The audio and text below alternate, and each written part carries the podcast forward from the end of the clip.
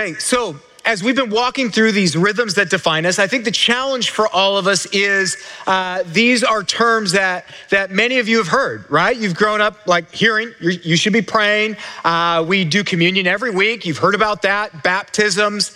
Uh, you hear worship being said, being sung. Uh, you're told to to have a worshipful spirit and heart and all of that to engage in that. Um, giving. Uh, what does that look like? We're told what that is. Um, and there's expectations. And, and the same thing goes with reading our Bible. And I think that uh, so many of us come into a space like this and, and, and we hear a sermon. One of, the, one of the kids actually was walking in the hall and goes, What are you talking about today? And I think she thought I was messing with her when I said the Bible. Um, but I was like, No, seriously, the Bible and that's it, you know? And, uh, and, I, and I think for so many of us, that is kind of our response to that, isn't it? It's kind of, well, yeah, well, of course. And yeah, you should teach on that, and you should teach from that, and, and all that. But, but why? And, and why is it an essential rhythm for me, if I'm a Christian, if I call myself a follower of Christ, why is it an essential rhythm? And if I say it's an essential rhythm, why am I not doing it? And, I, and, and, guys, why are we having these conversations, you know, these, these weeks, uh, you know, on these spiritual rhythms that define us? It's because more and more I hear from you that they, these are not regular patterns in your life. They're not. And yet, but what's interesting is our expectations of God are the same, aren't they? God, you're to do this and you're to do that. Uh, but then when it comes to what he asks me to do, I'm like, well, that's negotiable. Or for, for some of us, I think, you know, I, I would say for probably a lot of young adults in the room uh, that have come out of maybe more conservative environments and homes where you didn't have a choice. You were reading it, you were praying, you were at church and all of that. And now you've come into this space where you're like, I have a choice. And, and so now, because you can choose and you were forced to do something, you don't want to do it just simply because you were forced to do it. And so you're like, well, I can just do what I want now, and I can engage with God how I want to engage with Him. Well, the reality is uh, that thinking will actually take us away from the original heart of why He tells us to do these things, which is what? Comes back to the first invitation that we talked about last week. The invitation, the greatest command, is to love the Lord your God with all your heart, your soul, your mind, and strength. That is number one right?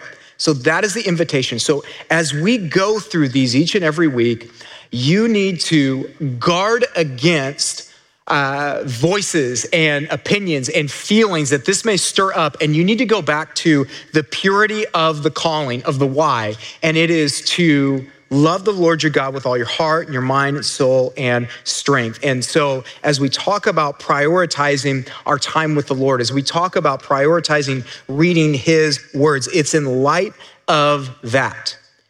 And, and guys, we need this challenge more than ever we really do, because so many of us have either stopped uh, engaging with them at that consistent level. Uh, for some of us, we've never started, uh, or we're confused as to how. And, and, and I'm just reminded how just the state of our culture, like how it feeds into this mentality, right? Um, I, I, was I was watching a uh, I don't know what it was, but it was essentially a little video, uh, and it was a life hack, right? How many of you love life hacks? Yeah, you're like incredible. And it was a life hack on how to clean this pan. Yeah, I know, but I got caught up. I didn't know where I was going. I just kept going, right? And and I have a pan that's really dirty. So I was like, what? You can just do that?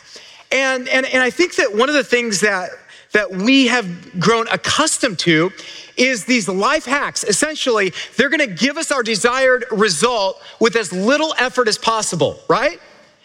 And I think that the danger we have as, as Christians, if you're calling yourself a Christian, in engaging with God's word, is we have the same expectations of God's word. We, we have expectations that it's going to do all of these things, right? Uh, and yet, we look at it almost like it's a life hack, like, like, it, like there's this, this simple way to go around actually reading it.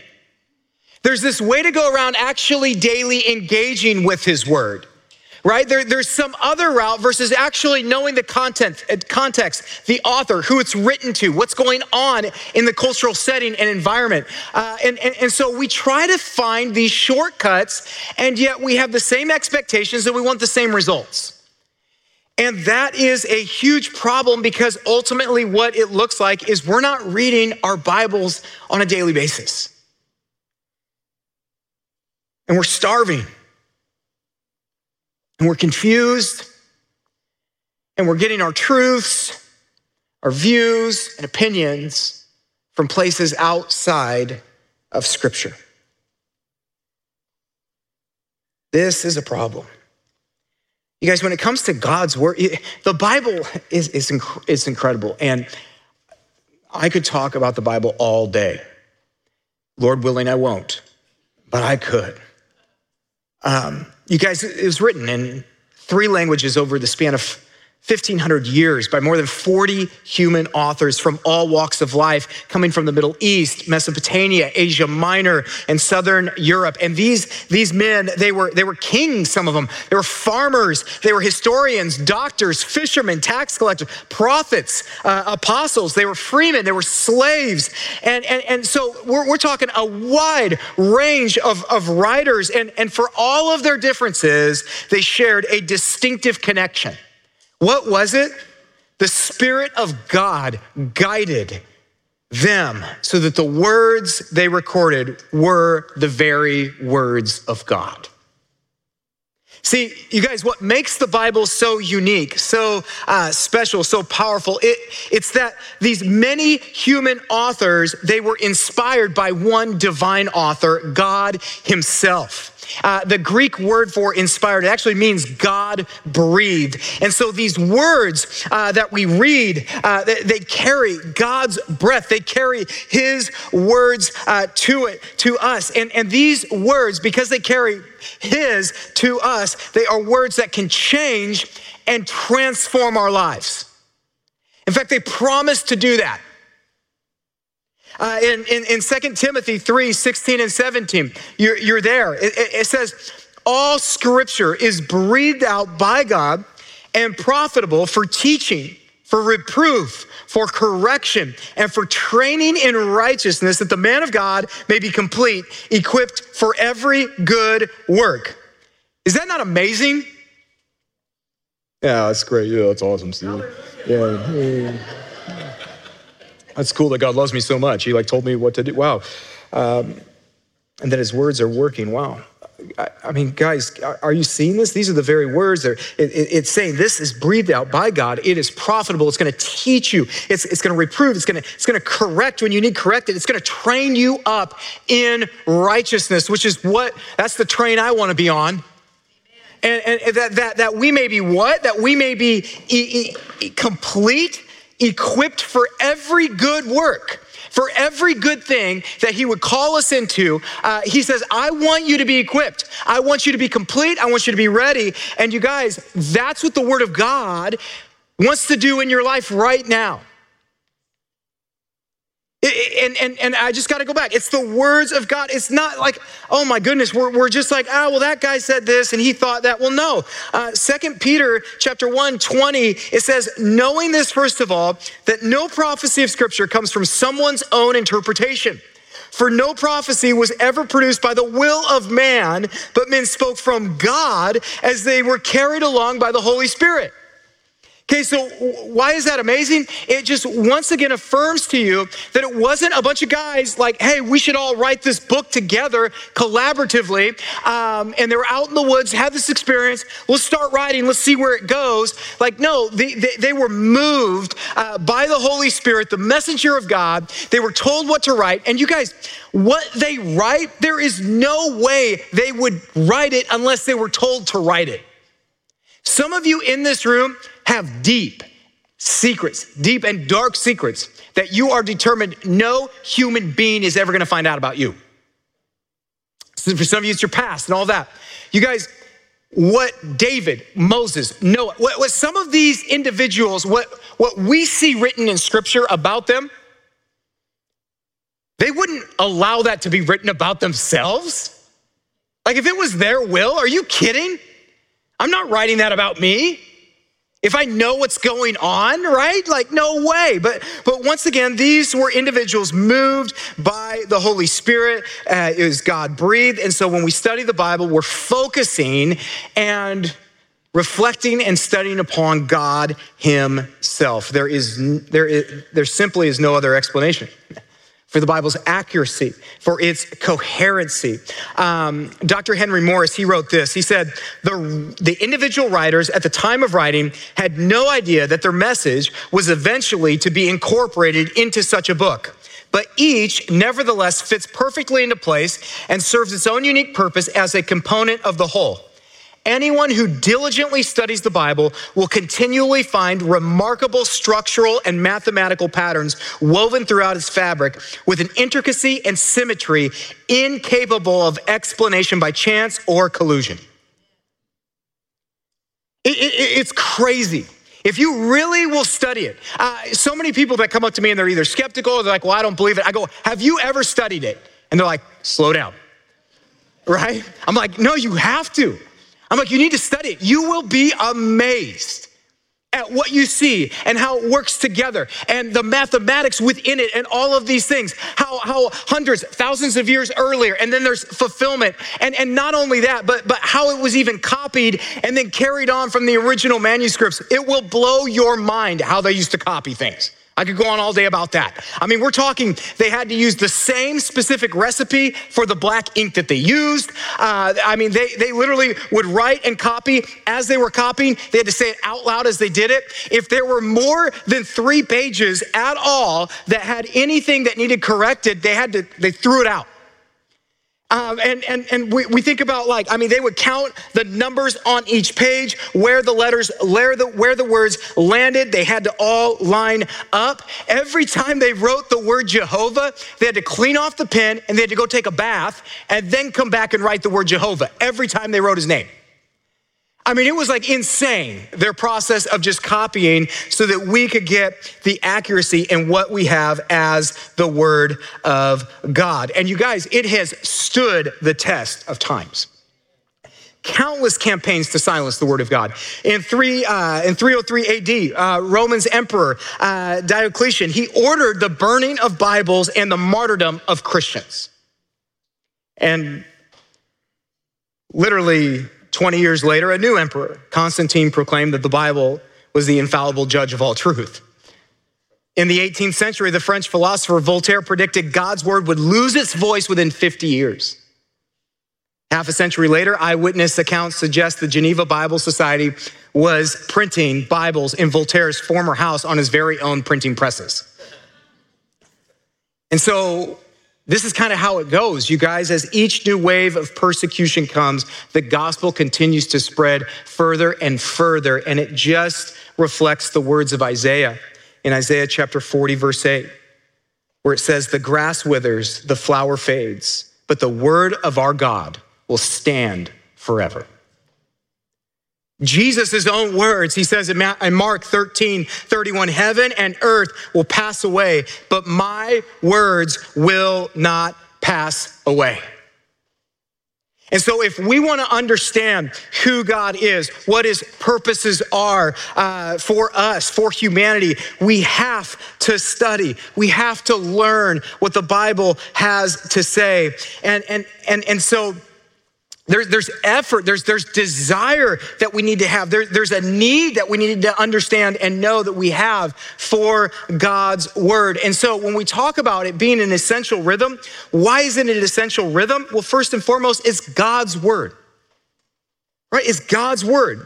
These are the very words of God to us. And you guys, this is also why you cannot separate your prayer time from your Bible reading time. Because I, I don't know about you, but when I go into my time of prayer, what am I asking? I'm continually asking God to do what? To speak to me. I'm continually saying, give me direction. God, what do you want me to do here? God, this is this is a situation. It's bigger than me. I don't think I can handle it. What do you want me to do? God, what do you want me to do? And over and over, he's got to be sitting there going, Steve, you have like eight Bibles.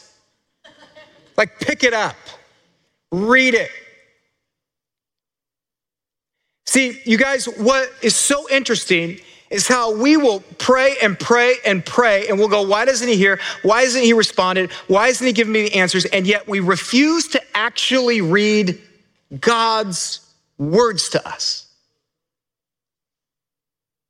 Like, I just want you to think about that. He's literally given us his words. And yet we're like, God, talk to us, speak to us. He says, You are the most blessed generation ever. You have this all over the place. You have it on your tablets, on your phones. You have more copies. You have more translations. You have all of these things at your fingertips. And yet we're the ones starving. We're the ones crying out, saying, Why, why aren't you here? Why aren't you talking to uh, me? And you guys, what you need to know is the primary way that He's going to answer you is going to be through His Word. That is going to be the main mouthpiece that the Holy Spirit is going to use to speak to you. It's not some dusty book that was great for generations past. It is the timeless word of God. It's a timeless word of God. And so you desperately, you, you need it right? Uh, if, if you purchase something that's really difficult to put together, right? And, and some of you have uh, bought some furniture before, and and you've tried to put it together. I remember when uh, we purchased our first crib, and I had heard horror stories of people putting together cribs, and I was determined at that point in time to impress my wife and her father.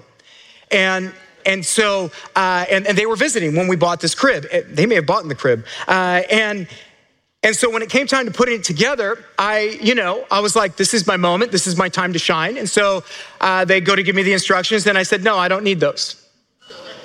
and um, And they're like, all right. you know, now at the time in my mind, I'm like, oh yeah, oh yeah, they are gonna be impressed. And, and so I got to the very end, very impressed with myself. And then there was one piece that was off, but unfortunately, uh, that was the most important piece. And, and so I had to go back and get what? The manufacturer's handbook of instructions, which I didn't want to do but I had to do it. You guys, literally, we have the designer, the creator of the universe, the almighty, all powerful God, who has given us his instructions for life, for whatever may come your way. And we're just like I am with that crib. Oh no, watch what I can do. And he's like, Why? Why? You guys, this is such an essential rhythm that it's literally referred to as our spiritual food. Like that's the that's the analogy, that's the description of God's word throughout scripture is, is that it's literally our spiritual food. In other words, you cannot say that you're spiritually healthy if you do not have a steady diet of God's word. There's no way that I can say it, right? Because he says, no, this is your spiritual food. This is your spiritual nourishment. Uh, Jesus, when he was being tempted uh, by Satan in Matthew 4 4, it says, But he answered, It is written, man shall not live by bread alone, but by every word that comes from the mouth of God. In, in 1 Peter 2 2, he says, and, and I love the imagery here, like newborn infants. Okay, what do newborn infants do when they're hungry? They're not like, hey, just so you know, I'm starting to get hungry. Maybe you should think about that in 30 minutes, okay? No, they go crazy, right? Some more crazy than others. They want fed now. And I love this desire, this demand, don't you? Like newborn infants. You demand, you long for the pure spiritual milk of the word that by you may grow up into salvation. Jeremiah even says in Jeremiah 15, 16, he says, Your words were found and I ate them. And your words became to me a joy and the delight of my heart, for I'm called by your name, O Lord God of hosts. You guys, this is essential, and, and this isn't something that we just flippantly go, well, when I get to it. No, we're to desire it, we're to long for it, we're to literally uh, feel spiritually hungry if we haven't been eating on God's word.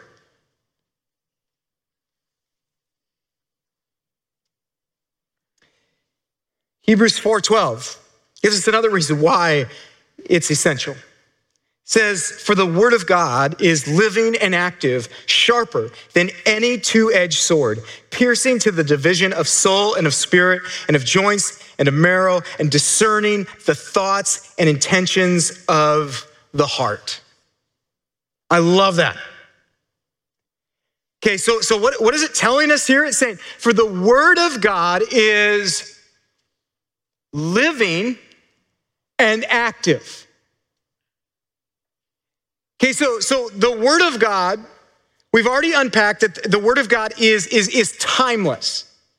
It, it's, it's the same uh, yesterday, today, forever. So it's not time stamped for one generation, for one people group, for one culture. No, it's good then, it's good today, it's good forever. Um, and, and, and so we, we know it's timeless, but then it says this promise, and this is the promise that really just hits, right? It says, the word of God is alive. It's alive. And not only is it alive, but it is active right now. It is alive and it is active in your life right now. What is it doing? It's literally getting to the core of who you are. It's getting to the core of all of the whys in your life that are defining and driving your life. And essentially, what it's doing is it's revealing uh, what's really going on, who you really are at the depths of your soul, and it's weeding out motives. It's weeding out false desires. Uh, it's showing what is in alignment with God's will, and it's showing what's not, right? It's literally like a mirror into your soul. And so God's work is alive. It is active at work right now, uh, doing what it needs to do to bring change in our lives and in our culture. Uh, what's so fascinating is we, we love to talk about, man, our culture is moving at the speed that is just unprecedented, right? All the culture, all the challenges that are, that are coming at us at a pace that we've never seen before. And yet, what is so amazing about God's word is God's word literally is, is timeless, and yet it's relevant. That's what's crazy. So, as culture is continuing to move, just as it was then, just as it continues today, the Bible is, is, is still timeless, right? So, it still, is, it still works, but then also it's going to directly be able to, because it's alive and it's active, it's going to be able to directly speak to whatever current cultural crisis or issue you and I are doing, are dealing with.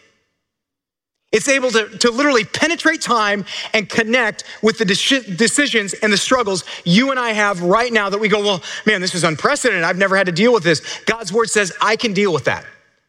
I always have. I always will.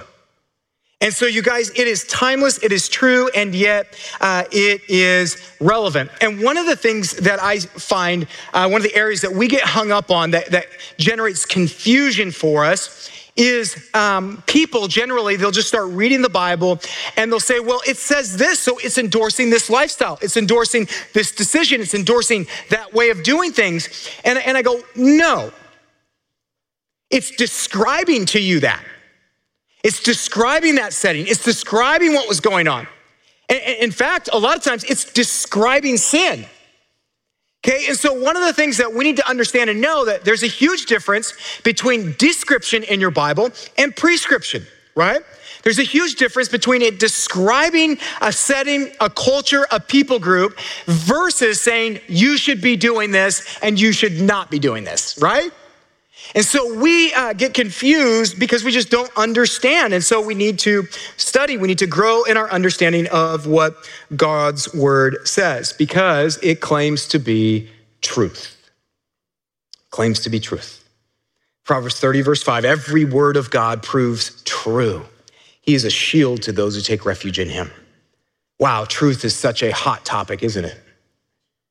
And so, what we have to ask is is the truth of God's word, is that the voice that is elevated above all other voices in my life? That's the voice that needs to supersede. So it's truth, it's, it's God's words to us. But what else will it do? You guys, it will transform your life. It will transform your life. Well, how? Well, one way is, you guys, God's word saves us.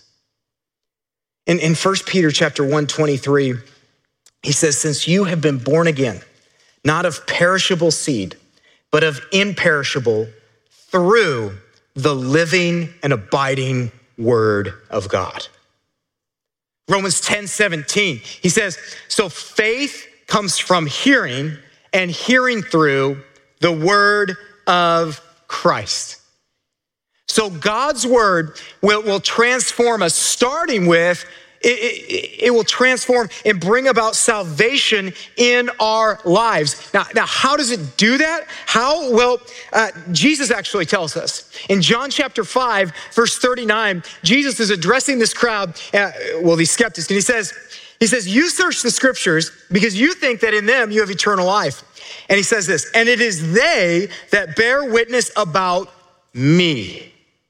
Yet you refuse to come to me that you may have life. Okay, so so here's the deal. Jesus clearly stated in John 14, 6 that what? He says, I am the way, the truth, and the life. No one comes to the Father but through me. So if I am going to be a Christian and a, a Jesus follower, I need to know that there is no way around Jesus. It's only through Jesus. It's only through the work that Jesus accomplished on my behalf, uh, and that, I am able to be saved, that I am able to be reconciled with a perfect and holy God. So all roads have to ultimately go through Jesus. He literally said, I am the way, right? No way else but through me. Well, how in the world are you going to learn about who Jesus is? right? I mean, how are you going to learn about what he taught? How are you going to learn about, uh, you know, well, I follow Jesus. You do? Well, how do you know what that looks like? Right? How do you know, how, like, the decisions that he would make? How, like, how are you aware of those things, the lessons that he taught, the heart that he was after, right?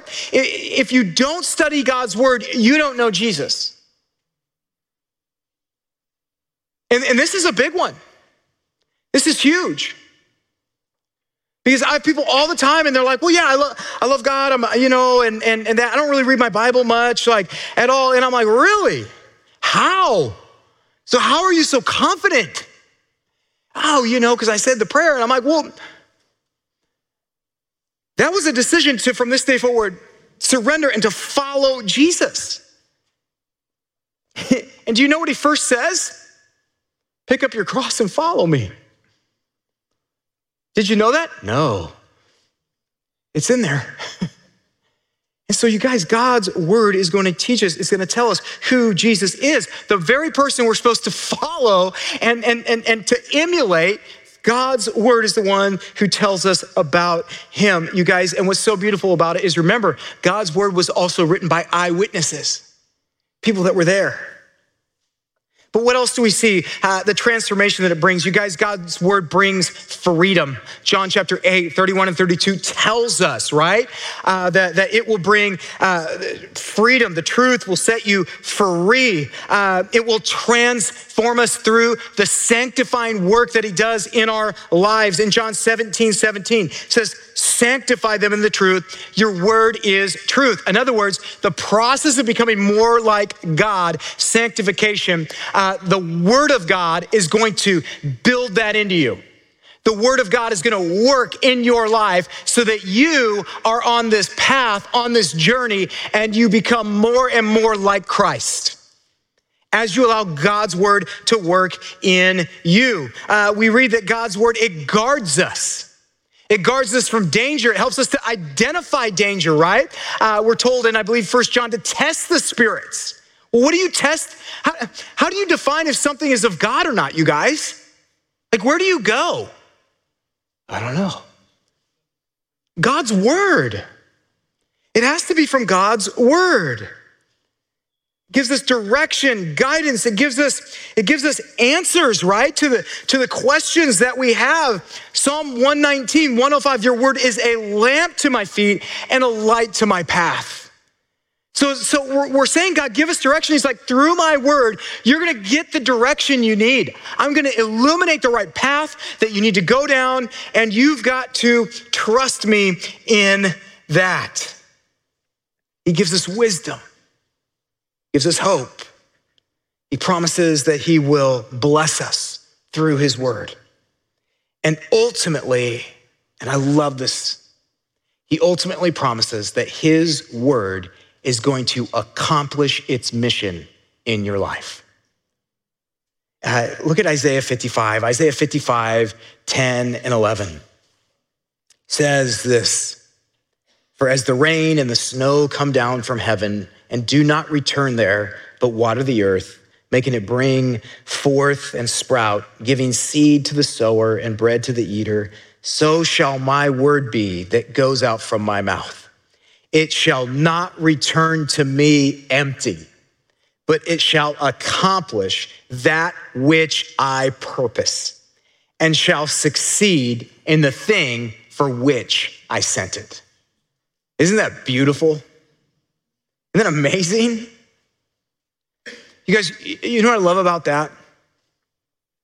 Is it causes me to once again be reminded that this isn't a disconnected book that needs to live on a shelf it's a very connected book that needs to intimately live in my heart because, by the authority of God's word, it has a specific mission from the mouth of God, a, a specific mission and purpose that, that He's designed it to accomplish in my life.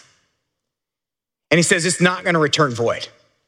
It's going to do the work it needs to do. And, and, you guys, is that not just a beautiful thing? Does that not just encourage you, remind you of why this is essential, why you need it? You guys, like, it's literally at work to bring a uh, to bring about his complete and perfect plan for your life so that you are equipped, re- ready to navigate and handle whatever may come your way. And so, you guys, once again, just like prayer, uh, this hits me on both fronts. One, I desire that, but also, boy, oh boy, do I need that right? I, I, need that. I don't know what's coming my way.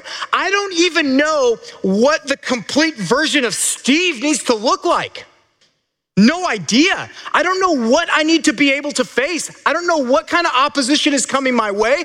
I don't know what decisions are out there that are going to overwhelm me. I don't know what interactions with people I'm going to have that the Spirit of God has to operate on my behalf or I'll fail.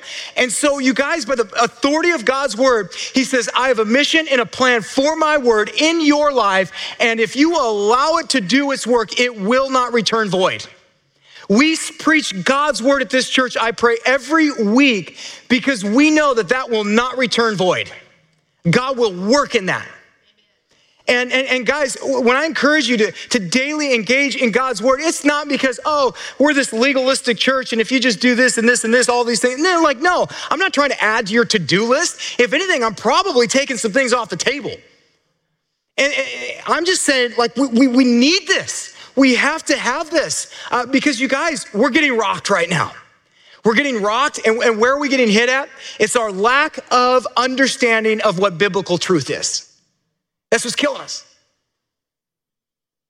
The challenge, though, is we all think we know what it is. We're not reading our Bibles, and so we're all on different ground. So, what do we need to do with this? I love what Paul says to the church at Thessalonica in 1 Thessalonians 2:13. He says, and we also thank God constantly for this, that when you received the word of God, which you heard from us, you accepted it not as the word of men, but as what it really is, the word of God, which is at work in you believers. Isn't that incredible? And so, what, what, what do we first need to do if we're going to study God's word?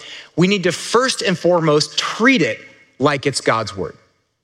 That's what we first have to do. This is not a book uh, on behavioral modification. It's not a book that, uh, if I, if I, man, it's just got a lot of wisdom, uh, good guidance for me. Jesus kind of lived a good life. I feel like those are some good practical takeaways for me. No, it's so much more than that. And so I, I, am called to receive it as the word of God. So when I engage with it, when I have my alone time with the Lord, I need to treat this like it is God's word to me.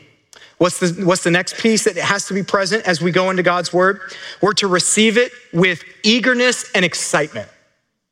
I love that. In Acts 17 11, then he kind of throws the Thessalonica people under the bus. He says, now, these Jews were more noble than those in Thessalonica.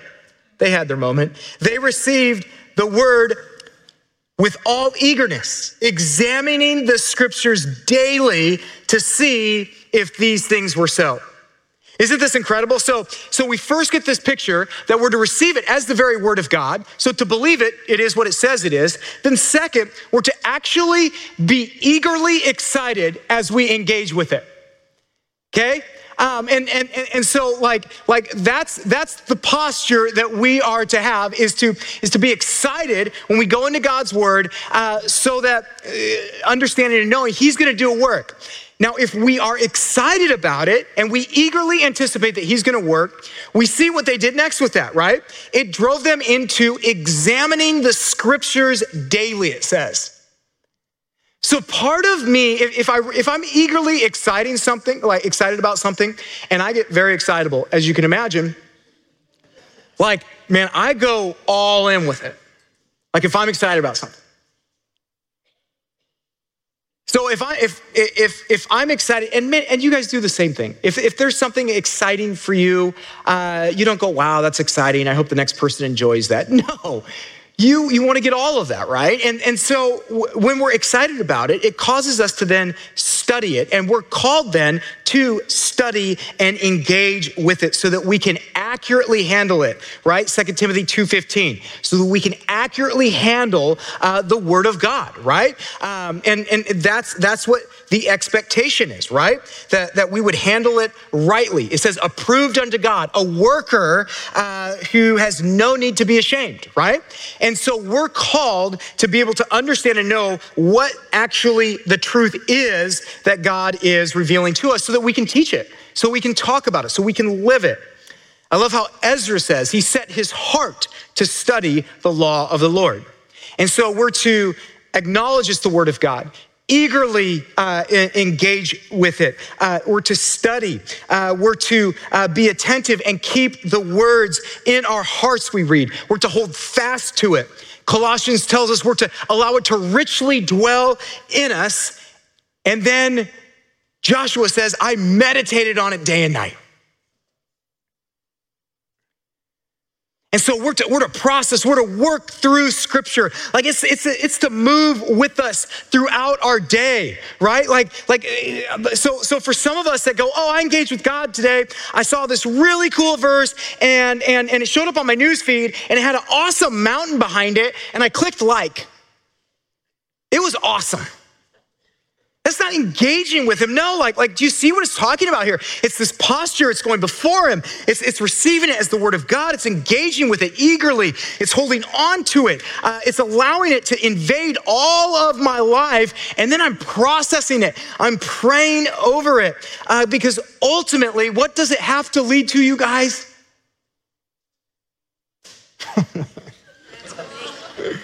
Worst sermon ever. Um, If you brought a visitor, I'm sorry. Um, obedience. Oh. Obedience. Obedience. Guys, there's so many incredibly gifted scholars, people that God has given incredible wisdom to and understanding in the Word of God and interpreting the Word of God, and they're not doing anything with it. They're having no impact they're not reaching people, they're not discipling people, they are isolating themselves. And that's not the calling on our lives. And that's not what he challenges us to do. That's not what he challenges us to do with his word. I wanna, I wanna really close with these verses in James chapter 1, verse 21. He says, Therefore, put away all filthiness and rampant wickedness and receive with meekness the implanted word which is able to save your souls. But be doers of the word and not hearers only, deceiving yourselves. Who's deceiving who there? It's you deceiving yourself. It says, For if anyone is a hearer of the word and not a doer, he's like a man who looks intently at his natural face in a mirror. For he looks at himself and goes away and at once forgets what he was like. But the one who looks into the perfect law, the law of liberty, and perseveres, being no hearer who forgets, but a doer who acts, he will be blessed in his doing.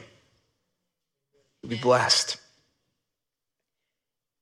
So, guys, uh, whatever you got to do, whatever you got to move around to make this a priority in your life, I plead with you to make this a, a, a daily place where you're spending time with the Lord. And, and as you engage with Him, guys, just some, some key things that many of you already know, but your preparation is essential. In other words, you need to, to identify where are those moments and times where you can be as undistracted as possible before the Lord.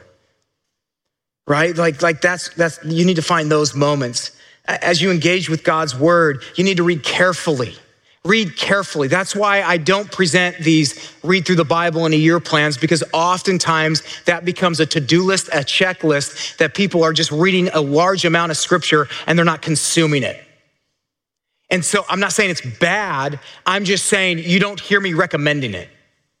Because I care more deeply that you're consuming and you're learning scripture. And sometimes the greatest times I have with the Lord are over one line in one verse where he just rocks me and I can't even move on. I just sit there and just go, man, man, God, that, that hits. And then, I, and then I meditate on it, I pray over it, and I process it. And I go, God, I, man, that, there's some change that needs to happen in my life with this. And so then I start going, okay, what does it look like to apply it? And so, guys, for some of us, if you don't have a study Bible, I would encourage you, you need a study Bible. That's going to help you with some background material. Uh, it's going to help you unpack some, uh, some theological issues. It's going to bring some biblical truths into sharper focus. But you also have to learn and develop and grow in how you read it for yourself. And you got to be careful as you read it. You've got to understand that, that that you got to look at the context, the cultural setting, the author, the audience. How does this line up with the greater story, right? As you uh, read it. And, and, and we have to have a posture as we read it that we're reading it so that we can obey, not reading it if we think about obeying. It's a posture, right? And we're going to meditate. We, we, we want to have time to pray over what we read. Uh, if it's impactful, if, if, if there's an area that God has challenged you in, memorize scripture for it. I love that right now, our kids in kids' ministry, they're memorizing scripture. It's an incredible thing that needs to be a part of your uh, life. And then you need to translate whatever you're studying in God's word into action, applying it in your life. You guys, uh, from Genesis to Revelation, the Bible has one central theme Jesus. In the Old Testament, it was the anticipation of Jesus. In the New Testament, it's the realization of Jesus, to ultimately looking towards the return of Jesus. Amen. And so, you guys, there's, there's one unified message here. And, and you know what it is? I'll tell you what, all throughout the Bible, you're going to see this problem over and over again. Humanity's got a sin problem. And the solution is salvation through Jesus. And so, you guys, if we're gonna receive that message, we're gonna need the Word of God to penetrate our hearts, our minds, our souls. If we're gonna love Him with all our hearts and minds and, and, and souls, then, then, then we need to hear what He has to say. There's nobody that I would say you love if you're not making a priority to listen to Him. And so we have to take time to listen to him. And then ultimately, will you respond to the truth that he's going to not only reveal in your life, but what he's going to call you to? And I pray that you will, because it will do what? It will complete you according to his standards for every good work that he would ever call you to. Amen? Let's go. Let's read God's word. Okay? Let me pray for us. Then we'll go into this time of worship.